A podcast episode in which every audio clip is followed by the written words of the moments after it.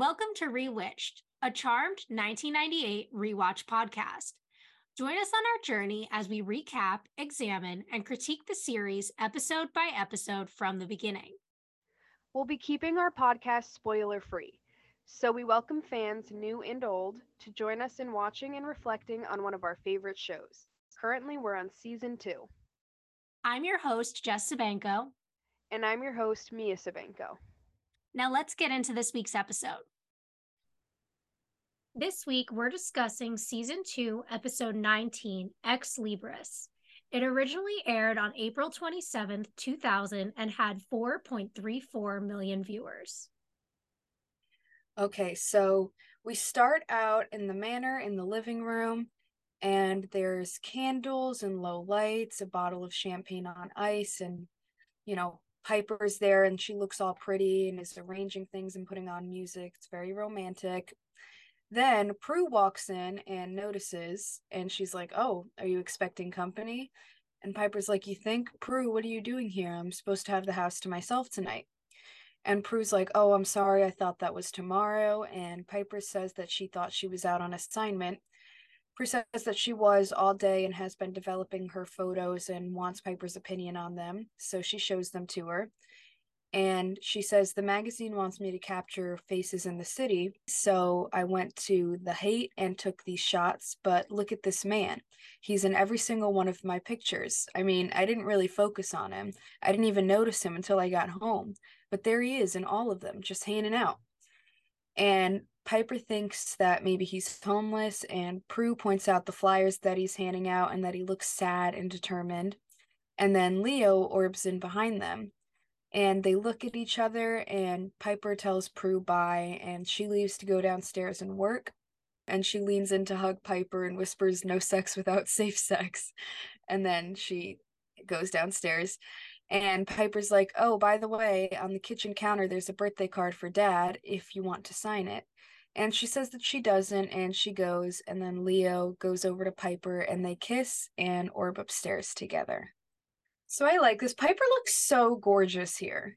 No, she did. I loved like her outfit, her makeup, her hair. It was all perfect. Like she Yeah. looked so good. Everything about it. Love her so much. I know. So this is a cute little intro. I feel like it's probably a smart idea for her to have the date at the house rather than maybe somewhere mm-hmm. else where they might get called away. At least Yeah. here they know they can take care of shit where they are. No, definitely. And I mean, you know, all the like romance and everything. I'm a little confused about why she was setting up all the romantic stuff in the living room. Like, what? Yeah. What what was the plan there? Like you're trying to get it in on the couch. I'm a little confused. I mean, hey, she had the whole she was supposed to have the whole house to herself, so who knows? uh, that's just like, like your whole family sits on that couch, Piper. Yikes. Yeah, it is a little weird. but you know, cute that she wants to plan a little date for them and that, you know, Prue was so excited to like show her her work and everything.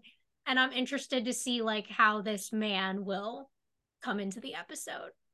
Agreed. Obviously, Prue's mention of him the photos, we can tell that this is probably going to be important in this episode. So I'm excited to see, like you said, how he plays into it.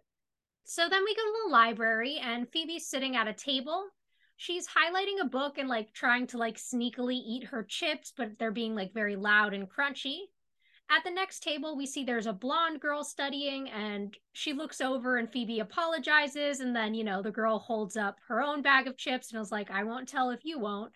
And Phoebe introduces herself, and the girl's name is Charlene, and she says that they actually have met before. They had a class together. And it turns out that her dad was the professor of that class and apparently gave her a C. Um, she said that her and her dad don't get along on anything, but that she's hoping that once she gets her thesis published, that will change. He'll finally take her seriously. And then she's like, Oh, let me like stop talking before I start telling you about my mother. And Phoebe tells her that it's nice to talk to someone that she's been studying for hours. And then Phoebe asks what her thesis about. And Charlene says that it's about the existence of demons in our world. She says, I've been researching for five years to prove they're not just myths like my dad thinks, that they actually really exist. And she says, I've got proof right here. And Phoebe's like, hmm, very interesting, like trying to play it cool. And then she says, But you believe in them too, don't you? I mean, you seem to in class. You certainly knew a lot about them. And then Phoebe, you know, not wanting to have this conversation is like, Oh, it's late. Like, I've got to get home and starts packing up her things. And she leaves, and Charlene gets up and goes over to like the aisles of books. And there's this like ominous music playing, and there's like these voices speaking in like a foreign language. And she goes to pull out a book called the encyclopedia of demons. And when she does there's like a man standing there the next aisle over. And she jumps and she's like oh my god you scared me. And like at first we think everything's going to be fine but then he comes like through the shelf and pulls her into this portal and they both disappear.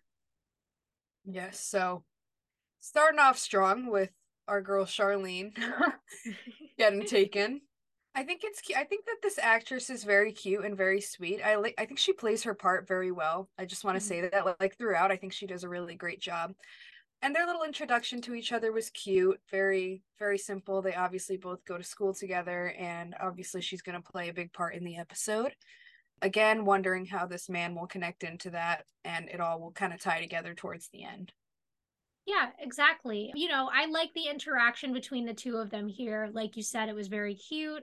I was excited for Phoebe to be like making a friend and everything. And, you know, I was really interested in what Charlene knowing about demons was going to mean. But obviously, that very quickly gets shown that she interacts with a demon. So we'll see where that goes. Exactly. And throughout the episode, we're going to find out a little more about like what happens when humans find out about demons and kind of what happened to Charlene. So I'm excited to get into that too. Yeah, me too, for sure. So then we have the theme song, and it goes back to the manor, and it's morning time.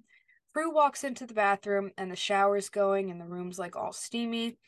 So she goes over to the mirror and she's like, Piper, can you do me a favor and feed Kit?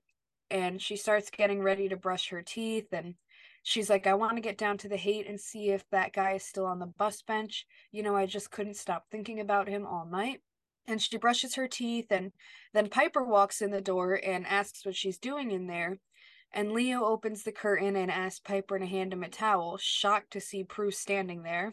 And he's like completely naked. And Piper hands him a towel, and Prue sees his whole peepee and everything. and and she's like, nice orbs. And then Piper kicks her out of the bathroom and she's like, go on, sicko, as Prue's like kind of bumping into the wall while staring at Leo. So, yeah. Fuck Prue. I know. Like, I would, if that happened to me, I would, I would immediately, immediately like, cover my eyes. I would be so uncomfortable. me too. Like, this is my sister's man. I'd be like, oh my God, I'm so sorry. I, got, I gotta go. Like, but I also, would... who just opens the shower curtain full on and just stands there? And also, how did he not hear Prue talking? Literally, she was talking like, really? for like five minutes. I know. She was talking to him for mad long, brushing her teeth, and he opens the shower like like he had no clue there was anybody in there. And he doesn't even bother to cover up right away either. He's yeah. like, oh no, Prue, with his dick just full on out like the whole situation was super weird and prue like staring at him and like laughing about it like ew i would never i would never. No, i would be so uncomfortable oh my god. Also i feel like if i'm ever in like the shower and i don't have a towel like i'm like peeking out i'm not full like out there like expose myself. Yeah. The whole situation was very weird and i don't know what the what the purpose of this scene was like it was very clearly for comedic effect, but it was just like did not feel realistic to me. No, definitely not realistic. Definitely a little funny, but wasn't realistic at all. Yeah. And I feel like it's just trying to create the idea of kind of like Leo getting more incorporated into their household life, which I right. think may continue to be a theme. Right, exactly. That that's true. And aside from that, obviously, Prue not being able to get this guy out of her mind must mean something. I mean, we kind of learned by now that once they're talking about something or get interested or get drawn to something, it must be something important or supernatural, destiny wise, or whatever. Exactly. We're assuming this man is probably some type of innocent that she's meant to help. So then we're downstairs in the kitchen, and Phoebe's asleep by her books at the table. Piper and Leo walk in the room, and Piper wakes her up. Phoebe looks at the clock and she starts freaking out because she thinks she's late for her finals. But then Piper reminds her that, like, today is Thursday, her finals are on Friday, and she kind of like sits back down and calms down. Piper asks her if she did another all nighter, and then she asks what she's supposed to do. She's like, if I don't ace this final, I'm going to flunk out of school because of all the demon hunting interruptions. And Piper tells her that she needs to take care of herself and get some rest. And Phoebe says that she will after her finals. She says, I didn't go back to college to fail at it, okay? And she says that she's going to go change and then get back to the library. She's like, if any demon or warlock attacks, just fend them off until Saturday. And then she turns to Leo and she's like, I have a question for you. Is it possible for someone to find proof that demons really do exist? He says, I don't know, maybe. But even if anybody did, nobody would ever know about it anyway. Evil doesn't want anybody to know. It has a system for covering its tracks, protecting its identity. That's why demons disappear when you guys vanquish them. Piper asks why she asks, and Phoebe says that she's just curious. She starts to leave, and Piper tells her to wait and asks if she wants to sign their birthday card for dad. And Phoebe says, Why? He never sends me one. And she leaves. And Piper's like, She's right. He doesn't to any of us. So why do I keep trying? Am I just a sucker for punishment? And Leo like puts his arms around her and says, No, you keep trying because you never give up hope. That's one of the things I love about you. You'll never give up on us. And she asks if he was close to his dad, and he tells her that that was a different lifetime and he prefers to focus on the present. She says she has to go to the, to the dentist and asks how long he can stay for. He says until they call, and she says, Well, if they don't call before lunch, why don't you meet me at the club? I'll buy. And he says, Well, you'll have to. White lighter pay sucks. And then they kiss and she leaves. All right, so a lot happening here. I'm very impressed with Phoebe, how she's kind of turned her life around and became more determined to do these things. Like she doesn't want to flunk out of school. She's working really hard to do that and make it a part of her life, even though demon hunting interruptions tend to get in the way. Her working very hard and wanting to like pursue her own career. It's very impressive. Like she's very different than when we first saw her in season 1, just kind of like new, free, easygoing, didn't really care that much. Now she's like trying to become something and I'm really I'm really proud of her. Like I like that we got to see the whole development in her. Yeah, me too. And I like seeing her like working so hard and so dedicated. You know, all nighters are not a good idea, but she's doing it and I'll give her credit where credit's due. She really does want to make sure that she does well on these finals and I'm rooting for her. I'm hoping that she can turn it around and pass these courses and move to her next semester. Agreed.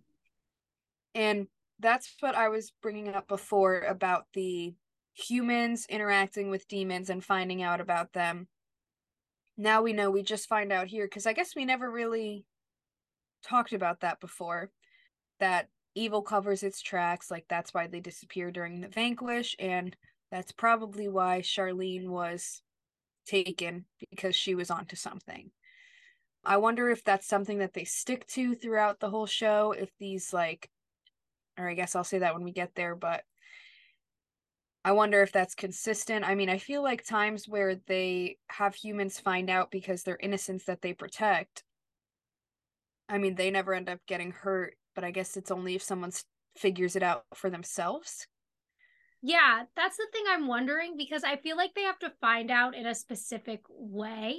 Because even like with Bane, for example, like he knew about demons and a specific demon was after him, but it's not the demon whose job is to cover up exposure.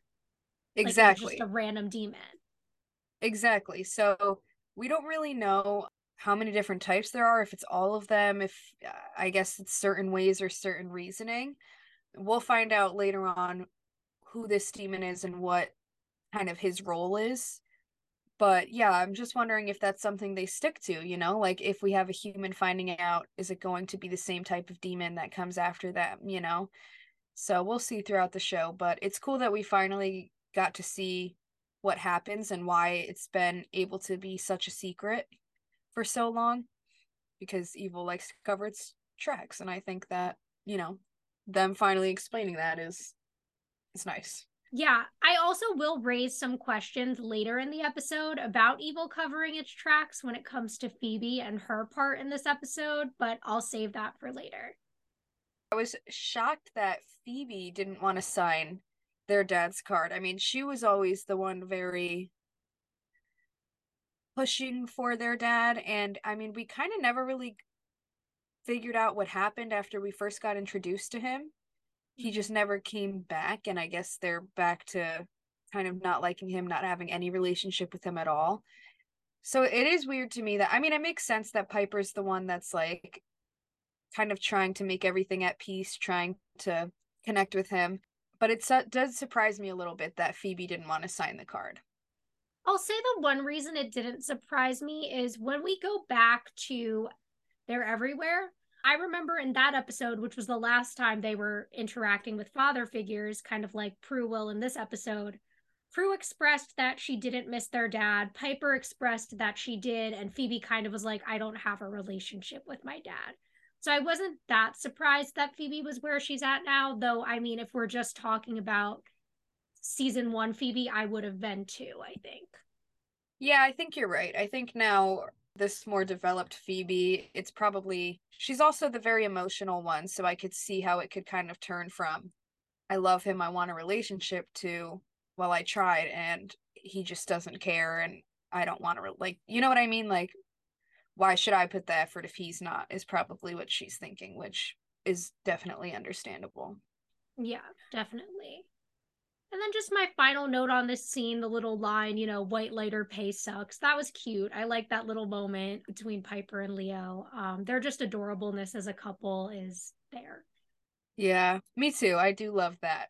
But I gotta say, realistically, I'd be a little like, okay, like, like, damn, I gotta buy everything every time. I'm sorry, but also but... they're having lunch at her club.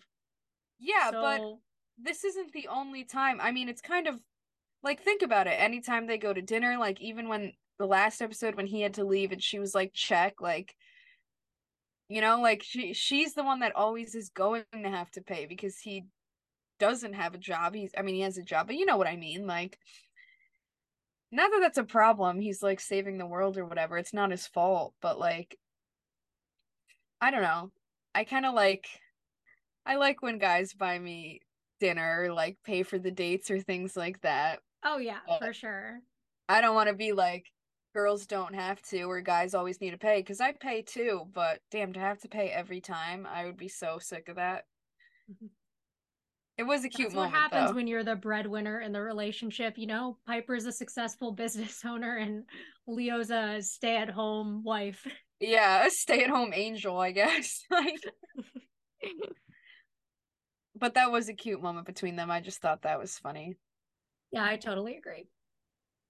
So now we are at the Haight, and the man from Prue's photos is sitting on this bench. Prue approaches him and introduces herself, and she gives him her card and asks if it's okay to take his picture. And he's like, Why? And he looks just very sad this whole time. And she's like, We're doing a feature called Faces in the City, and I would love to include yours. And then he says that he's not interested and gives her the card back. But then he gives her a flyer and says that he would appreciate it if he if she included this one. And it's a photo of his daughter, Tyra L. Wilson, who was murdered at the bus stop six months ago. He says that he's looking for a witness, and Prue sits with him, and she's like, That's why you were sitting here all day yesterday. He says, That's why I'm here every day. I have been since the police quit on us. I'm not leaving until I find somebody who saw what happened. And she's like, How can you be sure that you will? And he says, I will. I have to be sure. And then he asks if she's going to print the picture of Tyra, and she says that it's not up to her. Then the bus pulls up, and he stands up and starts trying to hand out flyers to everyone getting off the bus and says that he's looking for a witness. He just seems very desperate, you know, for help. And he sits back down, and Prue looks at him, and he's like, What? She says, You two must have been very close. And he's like, She was my daughter. It doesn't get any closer. And then Prue looks down and then back at him and she says that she has a friend who's an inspector and maybe she can see if they have any ideas on who did it. He says, I know who did it. The punk who owns that pawn shop across the street, Gibbs. And then we see across the street this bald guy with like a goatee smoking. And Prue asks why he did it. He's like, wrong place, wrong time. Everybody knows he did it. The problem is he's got everyone too afraid to talk. And they're kind of staring at each other. And then Gibbs, like, like him and Gibbs are kind of staring each other down. And then Gibbs goes back into his shop. So I don't know if you found this as heartbreaking as I did, but like his whole demeanor and everything about him throughout this whole episode just like shatters my heart. Yeah. It's kind of like how I imagine like like I feel like if like this is exactly how you imagine like someone going through such a horrible loss would feel especially when they're so unable to get like justice I also want to bring up, you know, obviously there's the aspect of the episode. I don't know how purposeful it is or how like much the show was trying to make this comment. But again, because of the lack of diversity in the show, it stands out. We have the police giving up on the investigation of a murdered Black woman, which we know is something that so frequently happens in our country. So there's no way to think about this episode without thinking about that fact of the casting choices. Yeah, I I agree. I don't know if it was intentional, but um it does definitely come across that way and it was something I was thinking about too. I don't know that it would have been the same situation if it were a white woman or a white the white daughter, you know, but I guess we we won't know. But yeah, that is what came to mind for me too and that was another piece that made it so heartbreaking you know on top of the fact that this poor guy is like lost his daughter he plays the loss very well exactly like you said how you would expect someone who suffered like that to feel at a time like this especially knowing what happened and who did it and not being able to get any justice it kind of is like that in real life you know a lot of situations like that where we do see it a lot and it, and it's it's it's hard to see it in a show, especially played this heavily, like this intense. It made me want to cry. Not gonna lie. no, me too, for sure. And I also like, I mean, spoiler to like two scenes from now, but I think we do see a difference. And part of this could be because we're talking about a fresh investigation versus an investigation that's six and a half months old. But there's a big difference we see when the white girl is found murdered versus when the black girl was murdered. Yeah, agreed. And we'll definitely see that when it when it comes up. And overall, Prue's kind of reaction to this, you could tell it made her just as emotional. And I'm sure a big part of that is everything we've said, seeing him suffer and kind of the situation that he's in. But on top of that, we can imagine that it also kind of has to do with her dad, her father figure, that she doesn't really have, you know, knowing whether like seeing seeing someone so close and so emotional towards their child has got to be hard for her because of her situation and i think that's kind of why they brought back up the birthday card and kind of played their father in the in the episode too. Yeah i totally agree. And i'm excited to talk more about kind of like him taking on almost this fatherly role for prue as the episode goes on. Agreed and Gibbs, they couldn't have made him look more like an asshole. no, literally, that was perfect casting. Like, I feel like he's exactly the type of guy I picture like owning a pawn shop and being a murderer. So, like, yeah. it works. totally worked. Totally worked. He is exactly, exactly what you would expect. I also love the way in like 90s shows, anytime you see someone smoking a cigarette, they're the villain. Like, it's just so funny. Every time. I love it. So then we go to P3 and Leo and Dan are just fighting and they're breaking shit all over the club. Like it's a mess. And then Piper walks in and she's like, hey, hey, hey. And she freezes them just as Dan is about to sucker punch Leo in the face. And she unfreezes just Leo and he kind of steps away. And she's like, what the hell's going on here? And Leo's like, don't ask me. He just came in here punching. And Piper's like, Dan did? Well, what did you do to him? And he's like, What did I do? Nothing. And she's like, Oh, come on, Leo. He had to have a reason. And she's like, uh, and Leo says, like, losing you isn't enough reason. And Piper's not really sure, but tells him to go back to where he was. And Leo's like, Are you kidding me? He's about to clock me. And Piper's like, I'm sorry, I can't help you with that. Let's go. And he goes back to where he was, but when Piper unfreezes them, he ducks and Dan punches the wall. And Piper kind of gives Leo a look and he just shrugs. And then Dan grabs his hand in pain. And he's like, Piper, where did you come from? And she's like, I'll be the one asking the questions. What the hell is going on?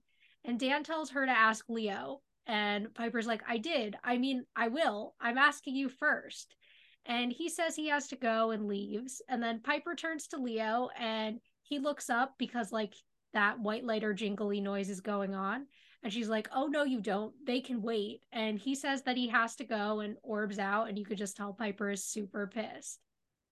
So what the hell happened here? I loved it. This whole fighting scene between dan and leo was so good. It was so good. And i feel like dan has been waiting for this moment Literally, like this has been Dan building. wanting to let this out. Ex- oh, for sure. And the fact that neither of them are telling Piper what's going on, I would be pissed if I was. I wouldn't know what to do if I was Piper. No, literally. Just also, oh, the fact that they literally just destroyed her fucking club and then we're like, oh, got a dip. Like, what? you better get know. back in there and clean that up literally so disrespectful and then we see her like a couple scenes later and she's like cleaning it all up herself like this poor girl i would be so mad about it literally like you guys are both like destroying her property right now i know she could have you both arrested literally oh but that's hilarious so at the moment i guess we don't know what happened between dan and leo but We'll find out eventually. I also don't get why like neither of them will tell Piper. Like, why are you both being so shady? Yeah. I, I get, get, Dan why... more. Really? Because, I like, get Leo more. Because for me, Dan doesn't want to say it in front of Leo, I feel like. Um, and wants to give Leo the opportunity to tell Piper the truth.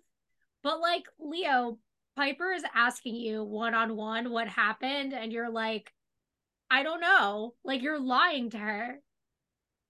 Yeah, but I I think I get I think I get Leo for sure. Like why and and when we find out the reasoning, I'll I'll kind of explain that a little more, but I kind of understand where Leo's coming from here. Once once we find out, I'll get to it. All right, we could talk more about our thoughts on who was kind of right and wrong in this situation after we find out more. Yeah. So now we are outside of the library, and Phoebe is walking up to the library and she sees that CSU is there. And she walks up to the line and sees Daryl by this body that's kind of all covered up. And she calls his name and he walks over to her. And Daryl's like, Don't tell me. Demons, right? Or is it warlocks this time? Phoebe's like obviously confused and he realizes that she's not there about the body and tells her that a student was decapitated and her body was dumped there. And Phoebe asks who it was and finds out that it was Charlene. And then Daryl asks if Phoebe knew her, and she's like, I saw her last night in the library, and we see the body is carried off.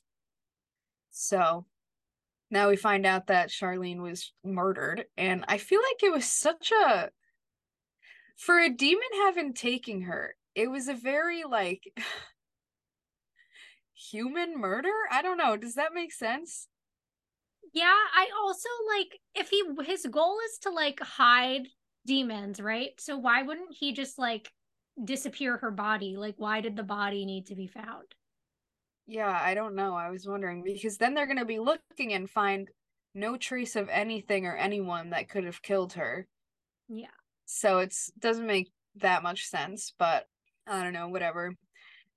Obviously, we know that it actually does involve demons, but Phoebe has no clue about any of this and doesn't know yet.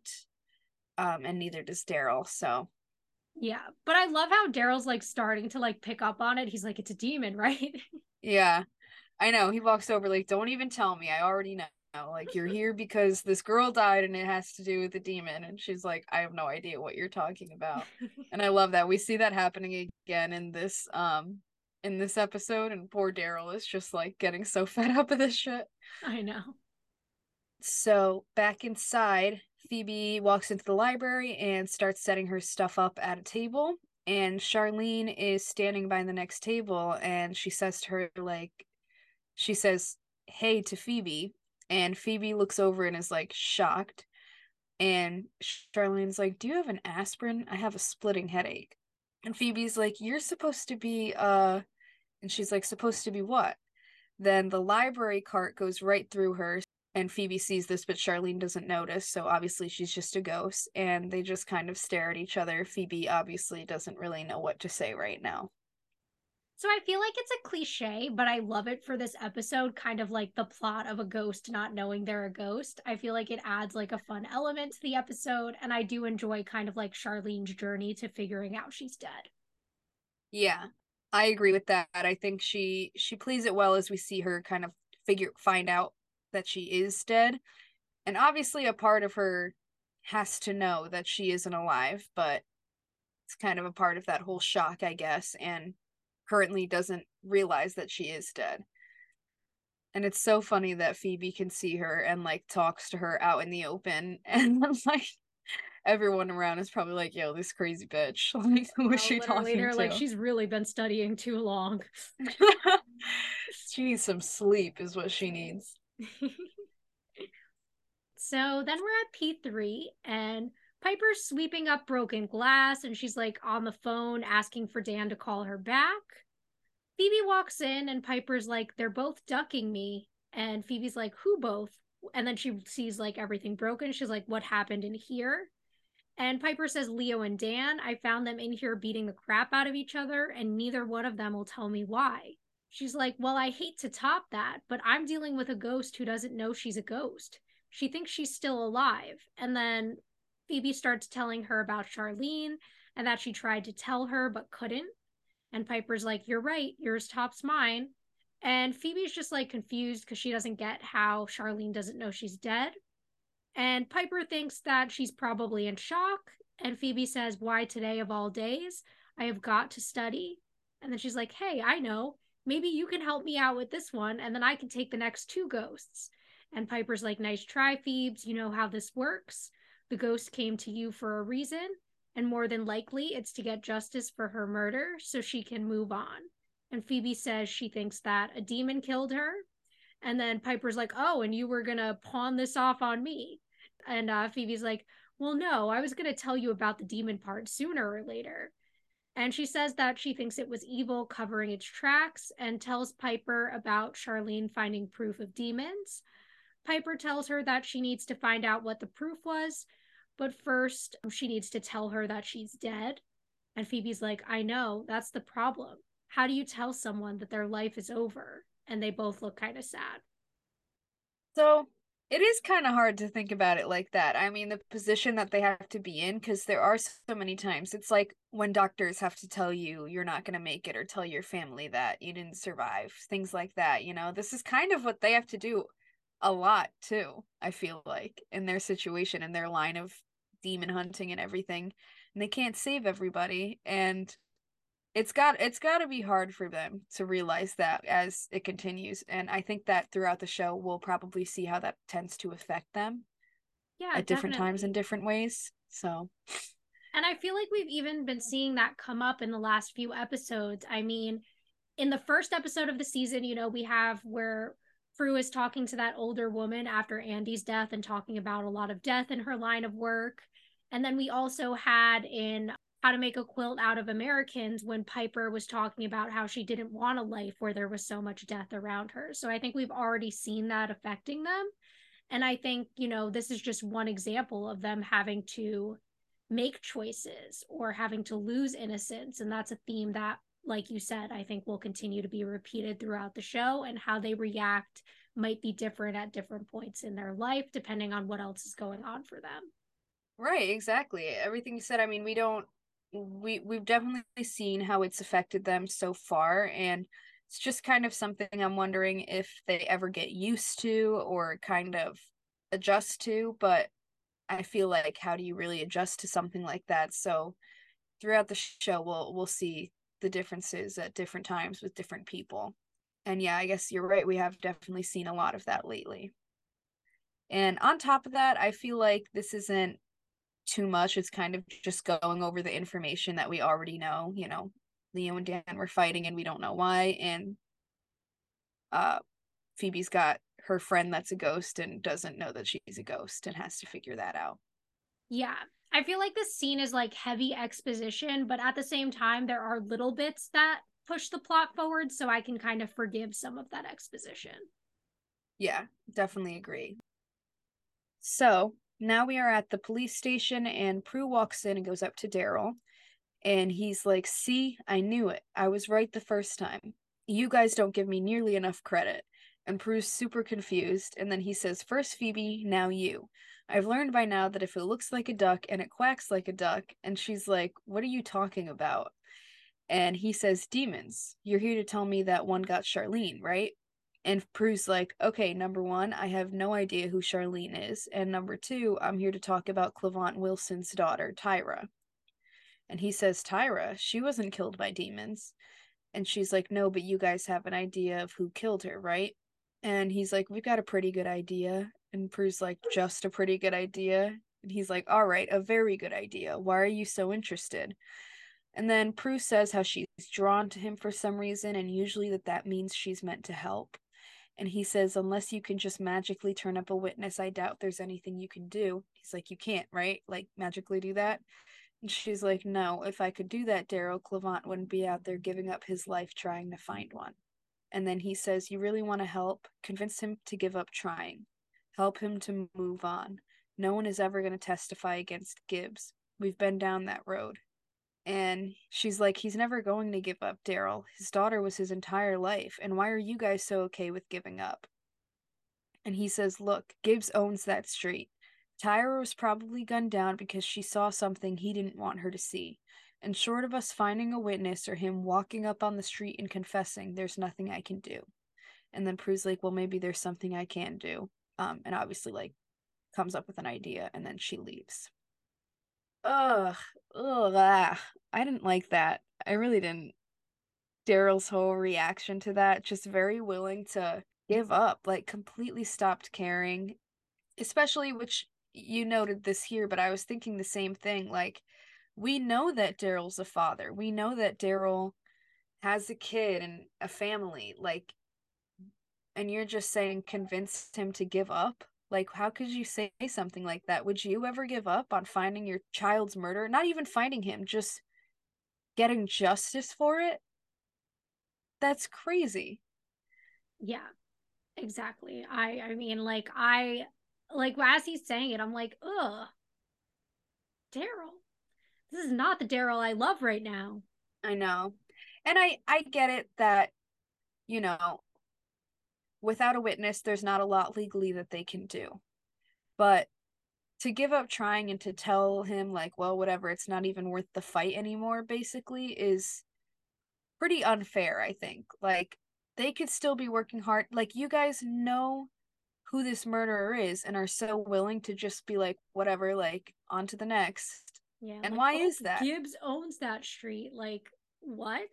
So this yeah. guy's like, what like a mob boss and you're not trying to take him down you're just like whatever i would be like you would think they'd be at least like building some like you know some things against him and maybe trying to find shreds of evidence that he might have missed just because you don't have a witness like no witness no solution like imagine if it was like that for every murder yeah it doesn't make any sense it's no it's i yeah like, i didn't like this you obviously think of him as like a career criminal. Like if you can't catch him for the murder, try to catch him for something else. Get him off the street. Yeah. Exactly. I definitely agree. I don't I don't know. I didn't I didn't like the way that Daryl handled the situation and how the police station in general because obviously all of them are on the same page about that. I don't I don't like how that, that went down for Tyra. Yeah. But um I'm glad that Prue is defending Cleavant and Tyra very hard and trying really hard to get justice for her and peace for him. Yeah. And I was funny in the beginning, Daryl kind of being like, You guys don't give me enough credit. Like, I know, I already know it's going to be a demon. Like, he's so sure of it. Which I he's know. not wrong, but they don't know that still at the at the time. Yeah. And it's funny because, like, in the beginning of the scene, I was like, oh, I'm loving this. I'm loving this. And then we get later in the scene and I'm like, ugh, fuck these cops. Yeah. I know. Hate that. I feel like it's kind of like I mean, I hope it's not realistic, but I feel like we do see that a lot. People kind of giving up like that or cops not doing everything that they can unless it was maybe for their own, like something personal to them, then it would be a Yeah. different story, but it shouldn't you be know, like that. A rich white girl who's the daughter of a college professor, like Charlene, maybe. I don't know. Yeah. Maybe her murder is going to get a lot more attention. Yeah. Who knows, I guess. So then we're outside of P3, and Piper is hanging up a poster saying that the Goo Goo Dolls are playing there on Saturday, and I love the Goo Goo Dolls, so yay. Um, Me too. Dan pulls up and he gets out of his truck, and then he walks over to her and has like a folder in his hand. And he's like, I got your messages, all eight of them. Okay, Dan, what you being so pissy for? You literally destroyed her club. You should be getting eight messages. I know. And then she's like, Oh, so do you want to tell me what the fight is about? And he's like, Actually, I was hoping Leo would, but I gather he hasn't. And Piper's like, He's uh, unreachable, apparently. And he's like, You know, this is very awkward for me. I don't want to come across as the jealous ex, but that's not what this is about. That's why I went to Leo first. But see, I started it. I came at him with this very hard. And Piper's kind of like, with what? And he's like, Do you remember my brother in law who works for the State Department when I asked him about Leo? Well, he found something that wasn't right with Leo's army records. And she's like, Dan, he's like, I know I asked him not to go any deeper about this, but he did. And he sent this my way. I found something very unusual. And he hands her the folder. He's like, Leo isn't who he says he is, but what you do with it is all up to you. And Piper starts to walk away and then turns back. And he's like, You know, I'm still here for you. I'm still your friend. And he leaves. And then Piper looks at the folder and then at Dan. That's so sad. I mean, Dan really does just care about Piper. And I mean, I'm sure part of it is like, yeah, jealousy, but at the same time, everything he's saying, like, he really just wants her to be okay, wants her to be safe. Like, his perspective, he thinks that there's just this guy who's lying about his identity and his life. And that could be dangerous for her. You know, he doesn't want her getting involved in that. So I, I definitely understand why Dan was so upset and so defensive also like he could have apologized about the club or anything but whatever Yeah, exactly. And you know, this scene is kind of the scene that puts me very much like onto Dan's I don't want to say Dan's side because I'm not saying like Leo's the villain. There are some things Leo does in this episode that I don't agree with. But like I do feel like Dan here really does have the best of intentions because he even says, you know, like I didn't want him to go any further, but like when he sent this to me and I saw it, like I had to say something. And like he didn't even want to start a fight with Piper, right? So that's why he chose to approach Leo about it because he was like, maybe Leo could give him some answers about what the hell is going on, as opposed to him just starting some fight between Piper and Leo. right. It definitely you could tell that he had really good intentions based on everything and it it shouldn't have been a problem. I i definitely see dan's side. I don't i'm not really on anybody's side here. I mean like i said i totally understand dan and there are things that i don't agree with leo um what he did but we'll get to that once we find out a little bit more. But it's still i i still am able to understand leo's perspective in this Yeah. And you know what? Maybe it's wrong to say I'm Team Dan. I'm actually Team Piper. Like, they should not be disrespecting her club. They should not be keeping secrets from her. Like, yeah i i agree Team definitely Piper. team piper here team piper I'll just say that it's sweet that, you know, Dan's kind of like, I'm still here for you. I'm still your friend. Like, I think that Dan had does have a good heart and does genuinely care about Piper. And I think that she also genuinely cares about him. I think that their relationship ending again wasn't because something was wrong between them. It was just because she loved Leo more. So I do like understand that like need that they both still might have to protect each other. Agreed. Yeah, definitely. And and it's very clear here that they both do care about each other a lot and that it's not just like a like you said there was no bad blood between them. Yeah. Even the way So- she was kind of like defending Dan in the previous scene with Leo and kind of like, well, Dan had to have her reason because like she knows Dan well enough to know that like he wouldn't just attack Leo out of nowhere. Exactly. Yeah. So now inside P3 and also kind of in Prue's car, Piper and Prue are on a phone call and it goes back and forth. Prue's like, What? Leo's married? And Piper's like, Yeah, there's even a photo of her being presented his Purple Heart after he died. She's pretty. Her name's Lillian. And she's like, Prue, why didn't he tell me about her? Why would he hide that from me? And Prue says that she needs to ask him. And she's like, Well, I'd love to, but he's conveniently out of the calling area at the moment. Leave it to me to fall in love with an angel who happens to be married. Maybe he didn't tell me about her because he's still in love with her. And Prue's like, No, come on. How do you know she's even still alive? And Piper says that she did an internet search and is thinking of going to see her. Prue says that she thinks it's a bad idea, but she has to go and talk to this pawn shop guy before he closes, so they'll talk more later. And then they hang up, and Piper stares at the photo of Lillian being presented the Purple Heart. All right. So I'm once again going to bring up hmm. so Leo was 18 and already I know. married. I was thinking the same exact thing. And how old was she? Like, she looked not 18. No, literally. These these were grown adults. These were not 18 year olds. I'm sorry. no, like, it doesn't make any sense to me. I don't, I don't know. I wish the show kind of had thought about that a little better. But whatever, I guess things were different then. That was my thought too, was like, he was married at 18. That's crazy, but I mean, it's not that it was super unusual. It's just like if he was married at 18, he probably like just got married, yeah. but also like I don't know. It's it's just confusing to me because I'm like, how long were they together? Like, I just I need to know more.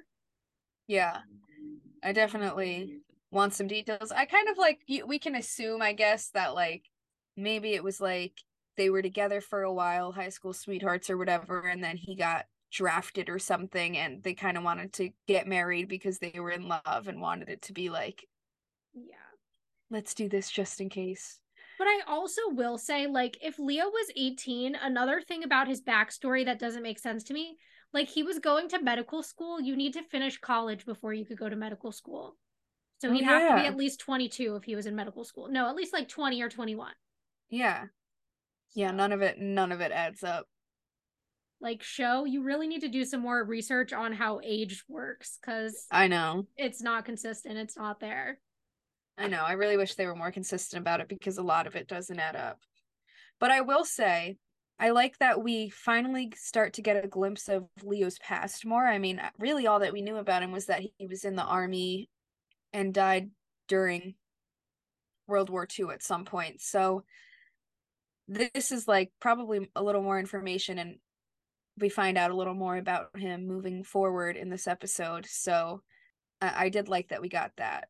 Like Leo got included in this, you know, because I've been wondering about his backstory, who he is, where he came from, what his life was like back then. And that's kind of why I understand his side a little bit.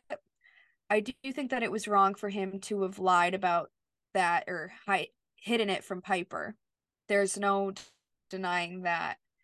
But I also have to think about it like he has this whole new life, you know, like that life is over for him. He still cared about Lily, and I'm sure, and you know, whatever happened to him at war, but he knows that he can't go back to that. He probably tries to keep it hidden away, and it's probably hard for him to think about things like that. It's probably hard for him to think about his past and his ex wife and all of that. Not that it was right that it was hidden from Piper, but I understand why he kind of doesn't want to talk about it, why he's very shut down about it. Yeah. I feel like for me, because I understand very much why Piper's upset here. Because I feel like Piper, we saw it earlier in the episode, like when she asked questions about like his previous life, he's like kind of dodgy with her. So I get her being like, well, there has to be a reason he's keeping all of this for me. And I think once he explains himself and they have a conversation about it, I'm like, okay, if he doesn't want to tell her everything about his previous life, that's fair. But I feel like he should have said that from the very beginning. Like, listen, this was a whole nother lifetime to me. Like, I don't like to like think about it because I had to separate myself from that life when I became a white lighter. Like something like that instead of just being like, "Oh, like it's the past, whatever." Cuz like I'm sure if he asked Piper questions about her past, her past relationships, her family, like she would be open and honest with him. Right. And that's definitely an issue that he needs to work on. And you know, once they have a conversation, it it kind of becomes a little more clear, but I don't know. I, I I can't I can't really blame him here. Like it's not easy to just like know what you have to do. You That's know? Fair. Yeah. Like, yeah, he should have told Piper and he knows that too, but it's not easy to just do that. And it's not like he really did anything against her and it's not like it had anything to do with her. It was his own personal emotions and kind of things that he needs to overcome. So to expect him to just immediately off the bat be like like, "Oh, by the way, like let me be honest and tell you this." Like he probably is just so used to being closed off about it and not really being able to talk about things like that that it was just kind of second nature, you know? Yeah. That's so true. I and I mean I think that might be part of why cuz Leo has never been a liar like we've never seen any anything like that. I don't think that he had any bad intentions, you know? Yeah, and I think as a white lighter, you know, like dating has probably never really been part of his life, so this has never probably been anything he's had to do before since like becoming a white lighter. Exactly. So not that I don't agree because I do agree 100%, but I'm able to kind of understand the difficulty for Leo in this situation. Is all I'm saying, you know? Yeah, definitely. Um, but I also, you know, I get the conclusions that Piper's jumping to and her wanting those answers. Oh, 100%. And I also feel like it's a little wrong for her to go behind Leo's back and talk to Lillian, but I do understand why she does it, given that when she has asked him questions about his past, he has been dodgy about it with her already. Yeah, I definitely agree. I mean, if I was her, all of these things would be running through my mind too. And honestly, I'd probably end up doing the same thing, even though it's probably not right. But like you said, I understand her reaction. side and exactly. I under I understand her side, I understand his side, I understand Dan's side. No one's really in the wrong here. Mm-hmm. It's just a difficult situation. So then we're at the pawn shop and Prue walks in and we see Gibbs walk out from the back and he tells her that they're closed. And she's kind of like, oh, but it's only whatever time. And he's like, get the hell out. And she's like, you know, you don't scare me. He's like, well, then you're stupid, lady. And stupid people don't last long in this neighborhood. Ask around. And she walks closer to him. She's like, are you threatening me? And like, I'm obsessed with the way that Shannen Doherty like delivered that line. Like, I was like, yes, bitch. I love it. Get it. So badass. And he's like, What are you? A reporter? Do you work for the DA's office? What? You know, I've seen you out there talking to that dead kid's old man. I know what you want. And she's like, Is that right? He's like, Yeah, and you ain't getting it. Nobody's going to mouth on me. Nobody. And like, also, mouth on me. Is that an expression? I've never heard that before in my entire life. and then he tells her that she's wasting her time and that she's trespassing. And they kind of have this stare down and then Prue starts to leave and she's like, you know, it must be something living off of other people's pain. I hope it doesn't come back to haunt you, wink. And then she goes and as she's walking out the door, uses her like power to make a piano like accordion thing fall onto him. So I absolutely love Prue in this whole scene. She's so badass very like simple lines, but you could tell she's not threatened by him. He's like weirdly intense right off the bat for no reason, like weirdly very aggressive, but whatever. I guess that's just him. And her just being very like oh, is that right? Are you threatening me? And not really saying anything, just kind of showing that he's not afraid of her and he, this is going to come back in the end and come back to haunt him, which we're going to see what happens towards the end. But yeah, no, I mean, I'm pretty much going to say the same thing. Like, I really love the way that it's so clear that he's trying so hard to intimidate her, and she's just not intimidated at all. Like, Prue yeah. is definitely like the match for him because she's like, you don't scare me. And she's honest about it. Like, she's not putting on a front. Like, she's really not afraid. And I feel like that's what makes the scene work. Yeah. So badass. It was yes. perfect. Loved this scene. And then, you know, just the little conclusion to this scene. So then we cut outside and Prue walks out of the pawn shop and we see that her and Cleavant kind of like look at each other from across the street and she just looks really sad that so far she's not done as much to help as she wants to. Like I said, it's so clear how much she just wants to help him and get justice and help him to move on and move forward with his life. Like they're all such emotional giving people that it's it's very nice. It's very sweet when we see moments like this and how much they really do care for others. Yeah definitely. All right so now we are back at the library and phoebe walks up to charlene's table and charlene walks over and scares her and the librarian gives phoebe a dirty look for like making a noise and charlene apologizes for scaring her and Phoebe asks how she's feeling, if she feels any different. And Charlene thinks she's talking about her headache, and she's like, Oh, yeah, I feel kind of weird in general. And Phoebe suggests that they go talk somewhere else so they won't disturb anyone because the librarian lady is like looking at her up and down. And then Charlene asks if something is wrong, and Phoebe tells her that she's a ghost. And she's like, I know this sounds crazy and it's probably really hard for you to accept, but think about it, Charlene. When was the last time you ate something, or were hungry for that matter, or slept? I mean, are you tired right now, Charlene? Are you even tired? And she's like, What are you saying? And Phoebe's like, I'm saying that I think a demon killed you last night. That's what I'm trying to say. And the only reason I can see you is because I'm a witch and I'm supposed to help you. And Charlene's like, I think you're the one who needs help, not me. And she starts to walk away. Phoebe's like, You don't believe me? Then try picking something up.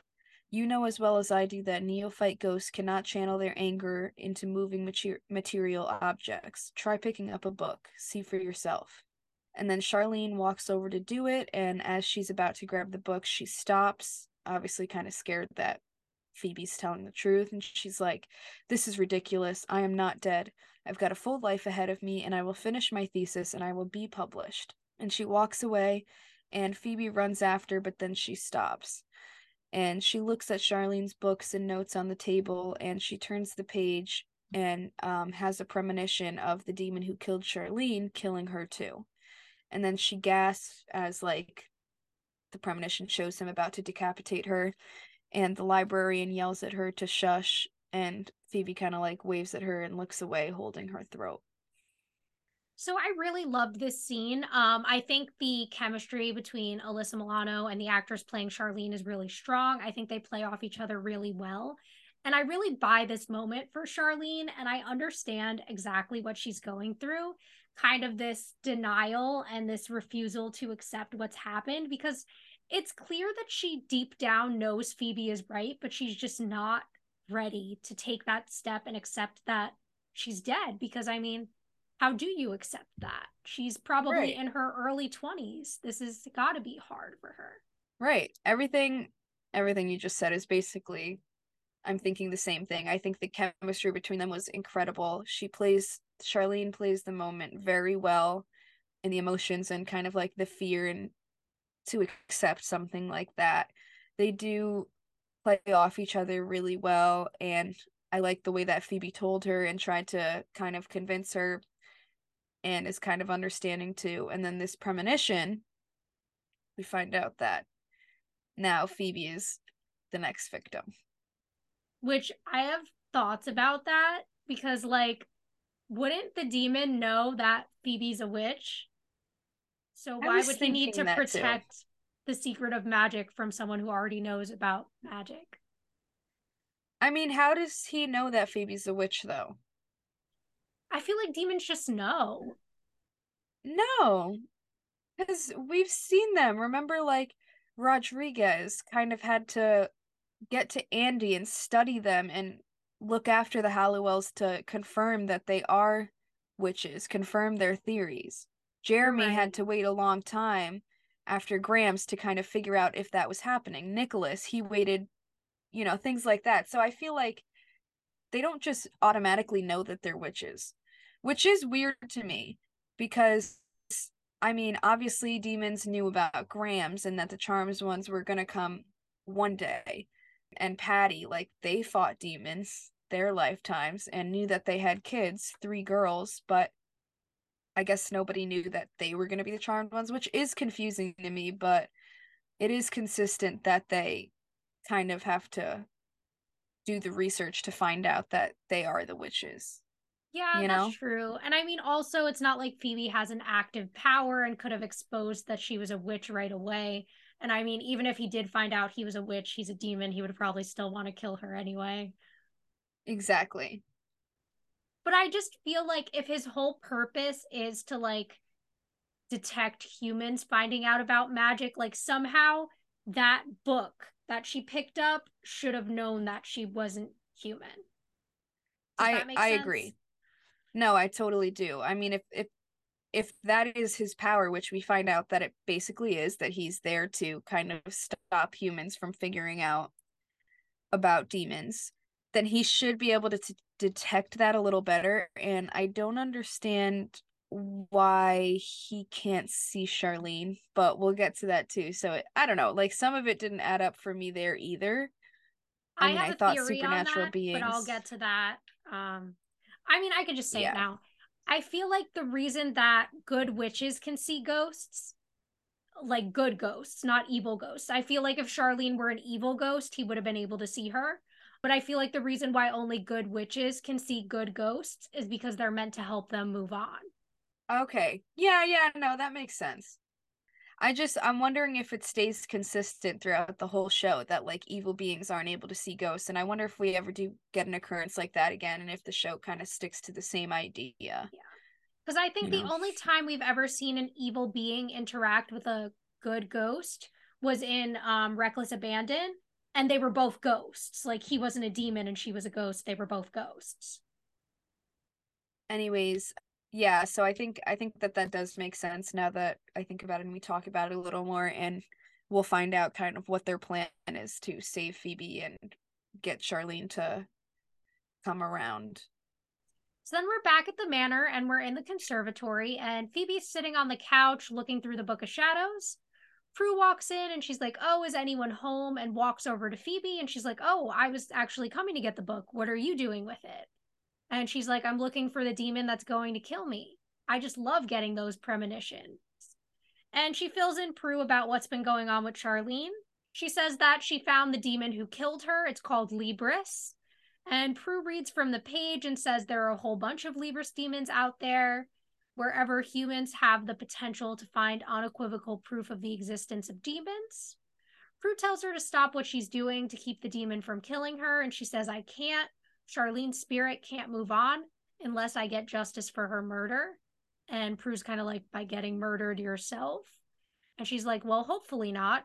On the bright side, I won't have to worry about flunking out of college. So, how was your day? And then Prue says that she wants to use the truth spell to expose Gibbs. And Phoebe tells her that she can't do that. They can't use their powers to punish the guilty.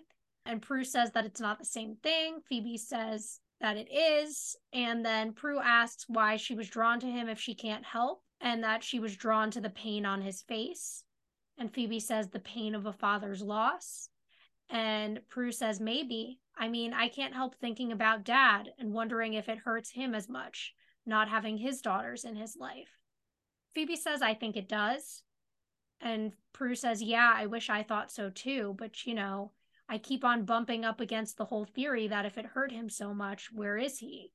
And Phoebe kind of takes her hand and they're looking at each other. And that's when Charlene walks in through the windows and calls Phoebe's name. And Prue and Phoebe both jump. And then Phoebe tells Prue that it's Charlene, her ghost friend. And Charlene's like, You were right about me. I went home, saw the folks crying. Then I knew it was true. I've never seen my dad cry before.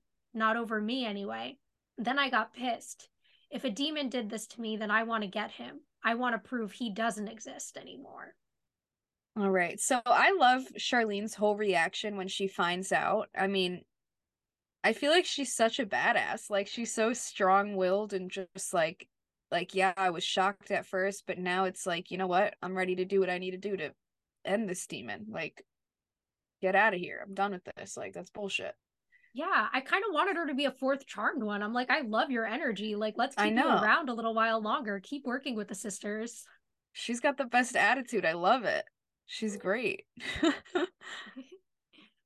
and then with Prue, we find out what her plan was about Gibbs and how she was gonna kind of use the truth spell to make him confess, which is a solid plan, but Phoebe's right. I mean, they did learn that lesson that they can't use their powers to punish the guilty and that that won't work out. So Prue's gonna have to come up with another way to help Cleavant out, and I'm excited to see kind of how she does that and how it ties in the two themes or our two storylines, I mean.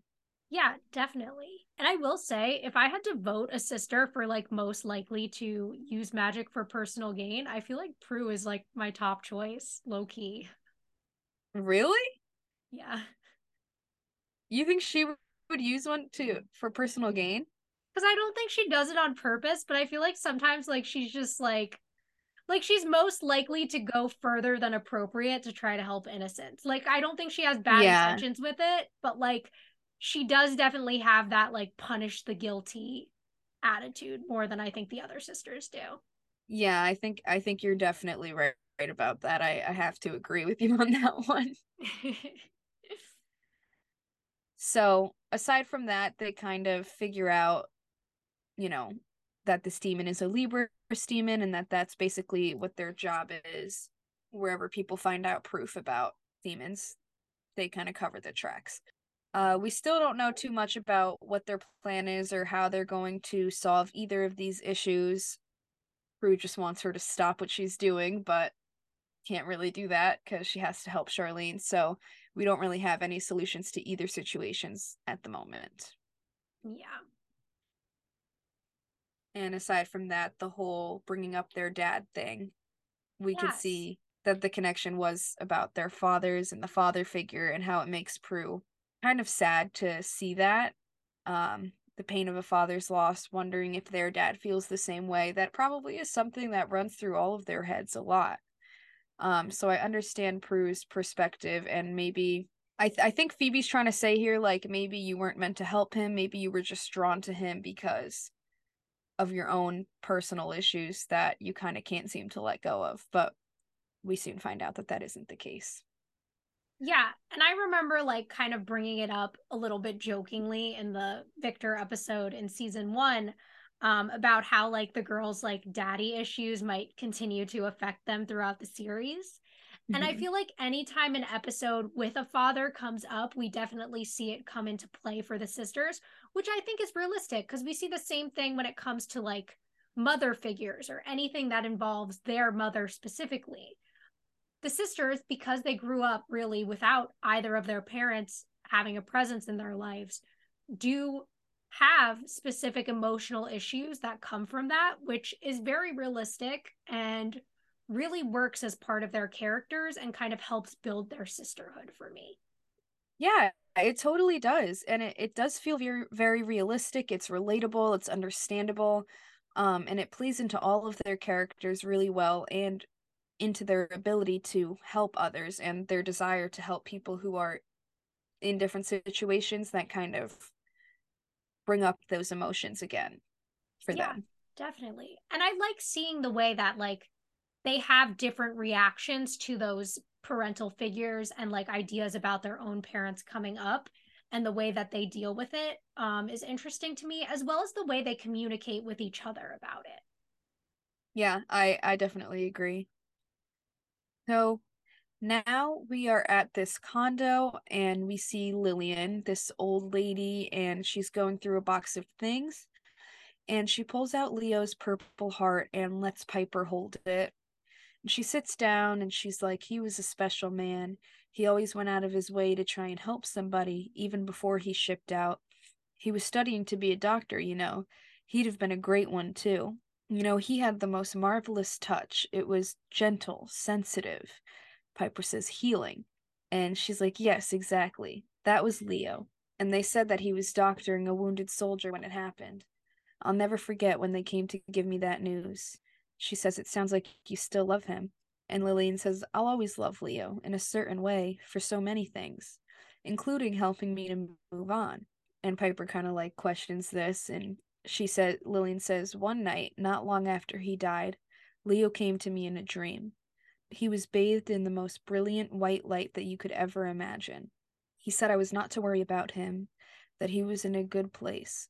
And he also said that I was to let him go and that there was another love out there for me to find. And she mentions how she mar- married another doctor and had a family and says that Leo was right. And then Piper gets up and she says that she took up enough of her time. And Lillian's like, Oh, but you haven't found what you came for yet. And she says, Actually, I think I have. It was very nice to meet you, Lillian and they shake hands and she goes. So, like, what did Piper tell Lillian she was there for? I know, I was wondering the same thing. Like, how did you, like, what was the reason? Literally, like, what was your excuse? Like, this little old lady is just telling you her fucking life story. Like, why? I know. How did this happen? How did we get here? How'd she do that? But she's such a sweetheart, like Lillian, and everything she's saying, it's very sweet. And I don't think Piper's like upset here, you know, or jealous. Like, I think it kind of warmed her heart to see this too and find out a little more about Leo and kind of know that, okay, this was, they're not still in love with each other, but they'll always care for each other. And it's respectable, you know, and the way Leo wanted her to move on and everything. I think that it probably helped Piper feel a little better about the whole situation. Yeah, I think like had Piper gone there and seen that like, you know, Lillian had never moved on from Leo and like all this stuff, it would have been a lot harder to deal with. But seeing that like Lillian had moved on and Leo had known that she was meant to, um, it's mm-hmm. kind of like I think confirming to Piper, like, okay, so Leo was probably meant to move on too and find me. Yeah, yeah, I think it definitely just calmed a lot of those thoughts in her head. So then we're back in the manor in the living room, and it's night now. I don't know how much time has passed. And Charlene is telling Prue and Phoebe the last thing that she remembers that she was going to pull out a book and then nothing until she was back in the library again with a headache. Prue thinks that Libris must have grabbed her in the aisle and took her somewhere else. Phoebe says, Yeah, the question is, how did he grab her? And this vanquishing spell isn't going to be much use if we can't catch him first. Prue says that they need to do it in the library, and Phoebe thinks that she can try to retrace Charlene's steps to get him out in the open. And Prue and Piper can use their powers to stop him before he grabs her. Prue thinks it's risky, and she's like, How is it risky with two witches and a ghost to back me up? Prue, help me get my demon, and I promise I'll do everything I can to help you get yours. That's when in the entryway, Piper walks in and Prue, Phoebe, and Charlene are all like by the door. They tell her that they're going and she asks who it is. And Phoebe's like, I'll explain on the way. She's like, That's my dead friend. Let's go. And they all leave together. I like that little leaving scene. That was cute. It was. It was funny. It was like one of those cute little chaos scenes that I always love seeing in the show. Yeah, they do great with those. So not too much to say here. I mean, I like their plan. It's a little a little out there, but it definitely is risky, but I guess they don't really have any other kind of way to go about this. So I'm just kind of looking forward to see what happens. Yeah, exactly. I mean, that scene was really just setting up their plan and like you said, I'm excited to see whether it'll work out or not or they'll have to kind of improvise on the spot. Exactly which tends to be the case with them. True. so now in the library, they are flipping through Charlene's notebook. It's kind of Phoebe and Charlene over her shoulder, and she's like, You know, this is pretty accurate. You were really onto something here. And Charlene's like, Obviously. She's like, Sorry. And then they get up to go head for the encyclopedia. Prue and Piper are kind of sitting at a different table, but keeping an eye on things. And Phoebe follows Charlene to the aisles, and Charlene points out the book. And Phoebe says that she doesn't hear any noises or anything. Um, and then Prue and Piper get up and are standing like a few feet away, kind of watching. And Phoebe reaches for the book and pulls it out, but nothing happens. There's nothing there. So she turns to her sisters and like shakes her head. But then when she looks back, the demon appears and comes out and just grabs her into the portal. And Prue and Piper run towards her, and Charlene jumps in after Phoebe to try to save her, but they're gone before Piper and Prue can get in there.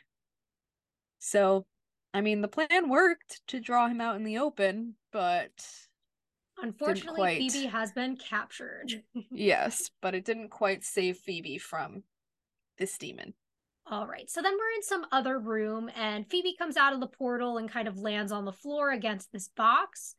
Then the demon and Charlene appear a little after her, and Phoebe kind of like grabs her head.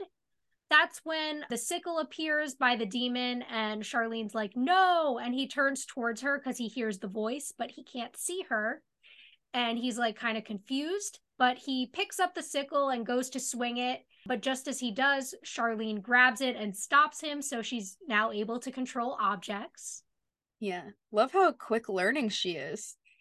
And I think it shows, you know, kind of her as a hero in the episode too. Like yeah. here she's saving Phoebe's life and it's that desire to protect Phoebe that allows her to develop that power so early on. Right.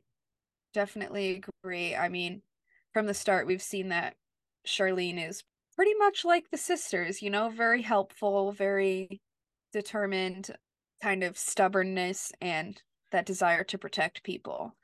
So, overall, loving Charlene. And I kind of, it makes me wonder if, like, maybe she's going to become a white lighter or something. Maybe she has another purpose, like, like Leo did, you know? Oh, I hope so. I'd love to see her back in any capacity. So that would be really cool. Me too. I would love to see her again.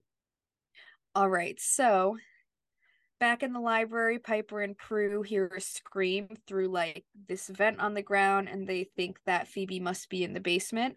So Piper starts walking towards the bank basement, but Prue just like astral projects there. And down there, Charlene is fighting the demon for the sickle and he goes to swing it at Phoebe, and then Astral Prue appears and she starts doing the vanquishing spell. And he blows up and drops the sickle, and Prue like astral projects out of there. Then Phoebe gets up, and Charlene's like, That was close. And she's like, Thank God you're a quick study. Charlene says, At least justice was served. So I guess that means I'm moving on. And Phoebe smiles, and then Charlene thanks her and she closes her eyes expecting to go, but nothing happens, and they're both confused as to why she's still there. So, why couldn't Phoebe just do the vanquishing spell? Why did Prue have to come and do it? I was thinking the same thing. Why why didn't she just that whole time just start saying the spell? Maybe she was like too disoriented and like hit her head. Maybe, but I don't know. Yeah, it felt a little weird to me. I mean, the vanquish was fine. It didn't seem like this was too intense of a storyline anyways it was kind of like a quick easy vanquish whatever they saved phoebe and you know it it, it felt okay yeah i mean questionable but it works yeah exactly so then we're at back at the manor and the sisters are all in the kitchen and piper's pouring them coffee phoebe's like i thought you said all we had to do was get justice for charlene's murder for her to move on and Piper's I says, I said maybe that was all you had to do. And Phoebe's like, You did not say maybe. She's like, Yes, I did. I absolutely did. She's like, I did not hear the word maybe. And Piper's like, Yes, you did. And then Prue tells them they aren't helping. And I will just point out that Piper didn't say maybe, but she did say probably. So there's the settling for that argument. But anyway, Prue tells them that they're not helping, and Charlene floats in She's like, Are you sure that vanquishing spell worked? I mean, maybe Libris isn't really gone. And Prue tells her that she's getting good at that. And she, like, kind of floats herself back down to the floor and says she's just frustrated. Piper says maybe Charlene is right. And Phoebe says no, the spell definitely worked. And Prue agrees. Piper asks again if justice was served, why she's still there. And Charlene gets mad and breaks a plate, then apologizes. And when she does that, the flyer of Tyra falls on top of it, and Prue notices this. She picks it up and is like, oh, well, maybe she has to get justice for somebody else. And now Prue has a plan. Yes, now we have a plan and how we tie um, both our storylines together. Exactly. I will say I love the sister moment. It was very much like them arguing and like talking over each other and just being like, no, blah blah blah. Just the most like useless sisterly argument. It felt so realistic. Like I do that with my siblings all the time. Yes. Um so I thought that moment was definitely funny. And I kind of like that they had this idea that Charlene was kind of meant to not only get justice for herself but get justice for Tyra and that's kind of why Prue was drawn to this guy and they all kind of connected which I I do like this part of it. Yeah, I totally agree with you and even going back to the sibling thing, I feel like as we're getting further into the show, the writers as a group are getting better at writing sister moments, like more of like the bickering, like annoying little things. Right, right. It definitely it's coming across more. And yeah, I don't know whether or not it was more the writing just wasn't they weren't getting it in the beginning or if it was because they started out kind of being very separate and now they're reconnected and are starting to act more like siblings again. But either way it works for me and I kind of like the way that they show it. Yeah. So, now it is the morning time and we are at the pawn shop and Gibbs is there. He unlocks the door and goes in, and then he finds a flyer of Tyra tucked in the door and he grabs it and throws it away. Then Charlene walks in through the door and he goes on his computer. Obviously, he can't see her. And she turns the lock and turns the sign back to closed. And he notices this happening and he's like, Who's there? And he reaches under the register for his gun and walks towards the door and she keeps moving things and calling his name and like as like subtle whispers kind of thing. And she picks up the guitar and starts playing chords and he shoots at the guitar. And then she starts going over to the typewriter taunting him and typing tyra over and over again. And then he goes to shoot again and the gun flies out of his hand so she closes the shades and pushes him back, and he's like, Who are you? freaking out at this point. And she's like, Who do you think I am? So how does it feel to be pushed around? And he's like lying on the floor looking around, and she picks up the flyer and calls him a murderer, crumpling it up and shoving it in his mouth. And then he gets up and runs through the door, and he's like, Leave me alone, and jumps through the door and is on the ground outside now she follows him out and she's like, Admit it. Admit you killed me, or I will haunt every minute of every day of the rest of your life. And he's like, Okay, okay, okay, I did it. I killed you. And he's she's like, Say it, say my name, damn it. And then the sisters Cleavant, Darryl, and like some other officers are walking towards him as this is happening. And he's like, Tyra Wilson, Tyra Wilson, I killed Tyra Wilson, I admit it. And Cleavant's like, I've been waiting a long time to hear you say that, Gibbs and Gibbs is very confused and Darryl says that he got every word and arrests Gibbs. And Piper's like, "What's the matter, Gibbs? You look like you've seen a ghost." And he looks at her and all the sisters are like looking at him and then Cleavant says, "I hope you rot in hell." And the other cops walk away with him and Darryl says to Prue, "How is this related to Charlene again?" And she's like, "It's a cosmic thing, Darryl. Don't worry about it." And he leaves too. Then Cleavant picks up the crumpled flyer and Phoebe asks if he's okay and he's like, I guess. And he says it's an empty feeling, you know. This doesn't bring her back. It doesn't take away the hurt. And Prue says, No, but at least you can move on with your life. Tyra would have wanted that. He says, I wish I could tell her how much I love her just one more time. And then Piper looks over at Charlene and she's like, I think she'll get the message and he thanks them for however they made this happen, and Prue hugs him and he leaves. Then Charlene looks at him pass and then at them and says, Well, even if I could never seem to please my own father, at least I could please someone else's. And Prue's like, I know what you mean. And then Charlene moves on, vanishing into like a golden light. So this scene was really touching. Like I teared up watching it and I'm tearing up a little bit even just like reading through it again. Like it's such a sweet ending for Cleavant and like his storyline and just him and Prue together. Um I just love this. Like I have no notes, perfection.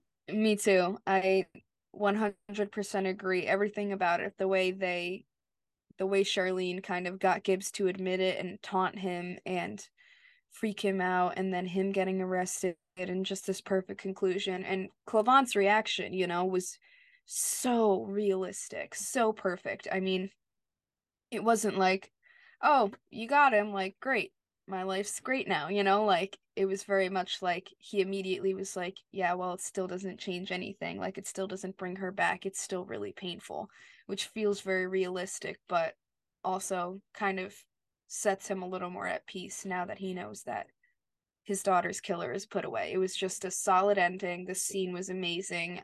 Everything about it, like you said, just perfect. Yeah, and I really love the way the switch works so well because we go from this like really funny, like over the top, like haunting to that ending, very emotional scene. And the way it moves from one to the other is really well done. And I'll commend, you know, the writing, the directing, and the acting for that scene because it's just, again, amazing. Yeah, I definitely agree and I like the wrap up of the different like father storylines as far as like the sisters and their dad, and we'll see a little bit more of that in the next scene. Um, Charlene and her dad's issues, and then of course like the beautiful relationship that we unfortunately didn't get to see because she was dead before the episode began between Tyra and Cleavant that we're able to see just through his kind of like search for justice for her. Exactly. So then we're at P3 and it's nighttime and the Goo Goo dolls are playing and the place is packed. Phoebe runs up to Prue and Piper, who are by the bar, and she's like, Ask me how I did on my final. And Prue's like, How did you do on your final? And she's like, Uh, I aced it. They just posted the grades. And Prue congratulates her, and Piper smiles. Phoebe says, Although I did get some perspective on the test, after what happened to Charlene, it just didn't seem important anymore. Um, speaking of perspective, and she pulls out the birthday card for their dad and says that she signed it. And she's like, just in case he thinks of us too. And then Piper passes it to Prue, who says, No, I definitely don't need to sign that.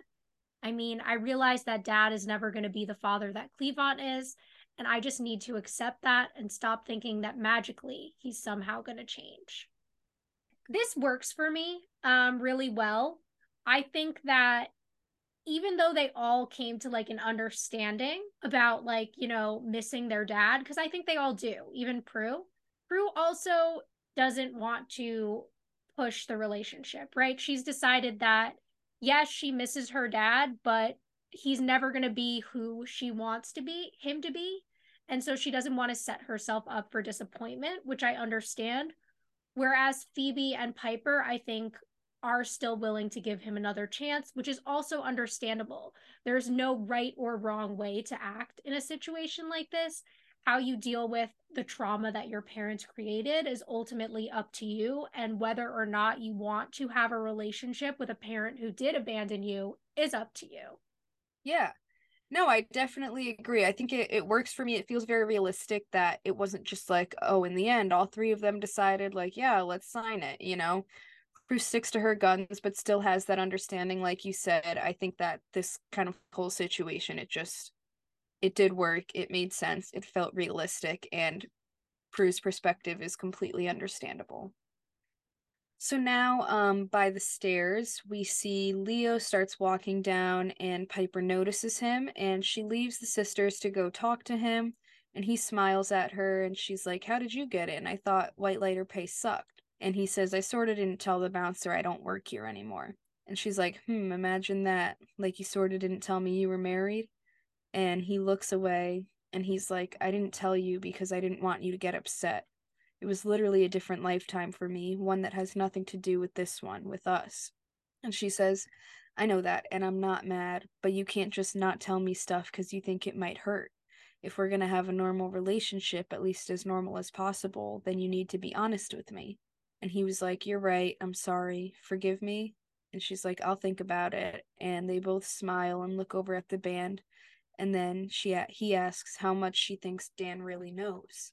And she's like, I don't know. We'll worry about that later.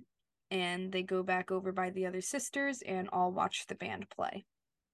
So I kind of like this wrap up between them. Everything ended up okay, and we kind of all, I mean, we had the discussion throughout about all these perspectives and Piper's. I like the way that she handled the situation. I like the way that Leo immediately understood and recognized, you're right, I shouldn't have done that. This is why, and it won't happen again, basically, you know? Yeah. And I think we're already seeing something that we were never seeing in her relationship with Dan, which is good communication. And I think that's going to be the key Yeah. to Oh, yeah. Piper and Leo making their relationship work this time around. I definitely agree. I mean, we talked about multiple times the communication between Dan and Piper was just not all there. Whereas with Leo, we see that they really want things to work and they're really doing everything they can in those aspects to make that happen. And then we also get the kind of subtle foreshadowing about how much do you think Dan knows? We'll worry about it later. Um, we can only assume that it's going to come back up again and Dan isn't just going to let this go.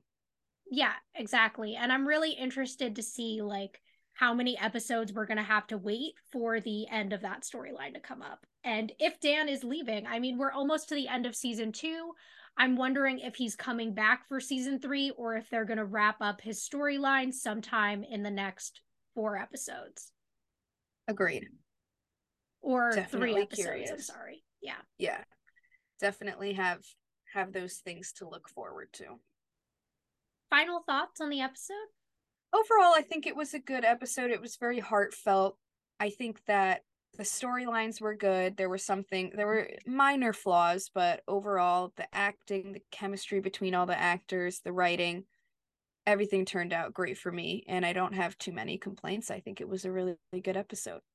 Yeah, I totally agree. I think both the magical and personal aspects of this episode worked really well together. I think the connections that the writers were making between the three plots for the sisters flowed well together, and that's not always the case. So I really liked this one a lot.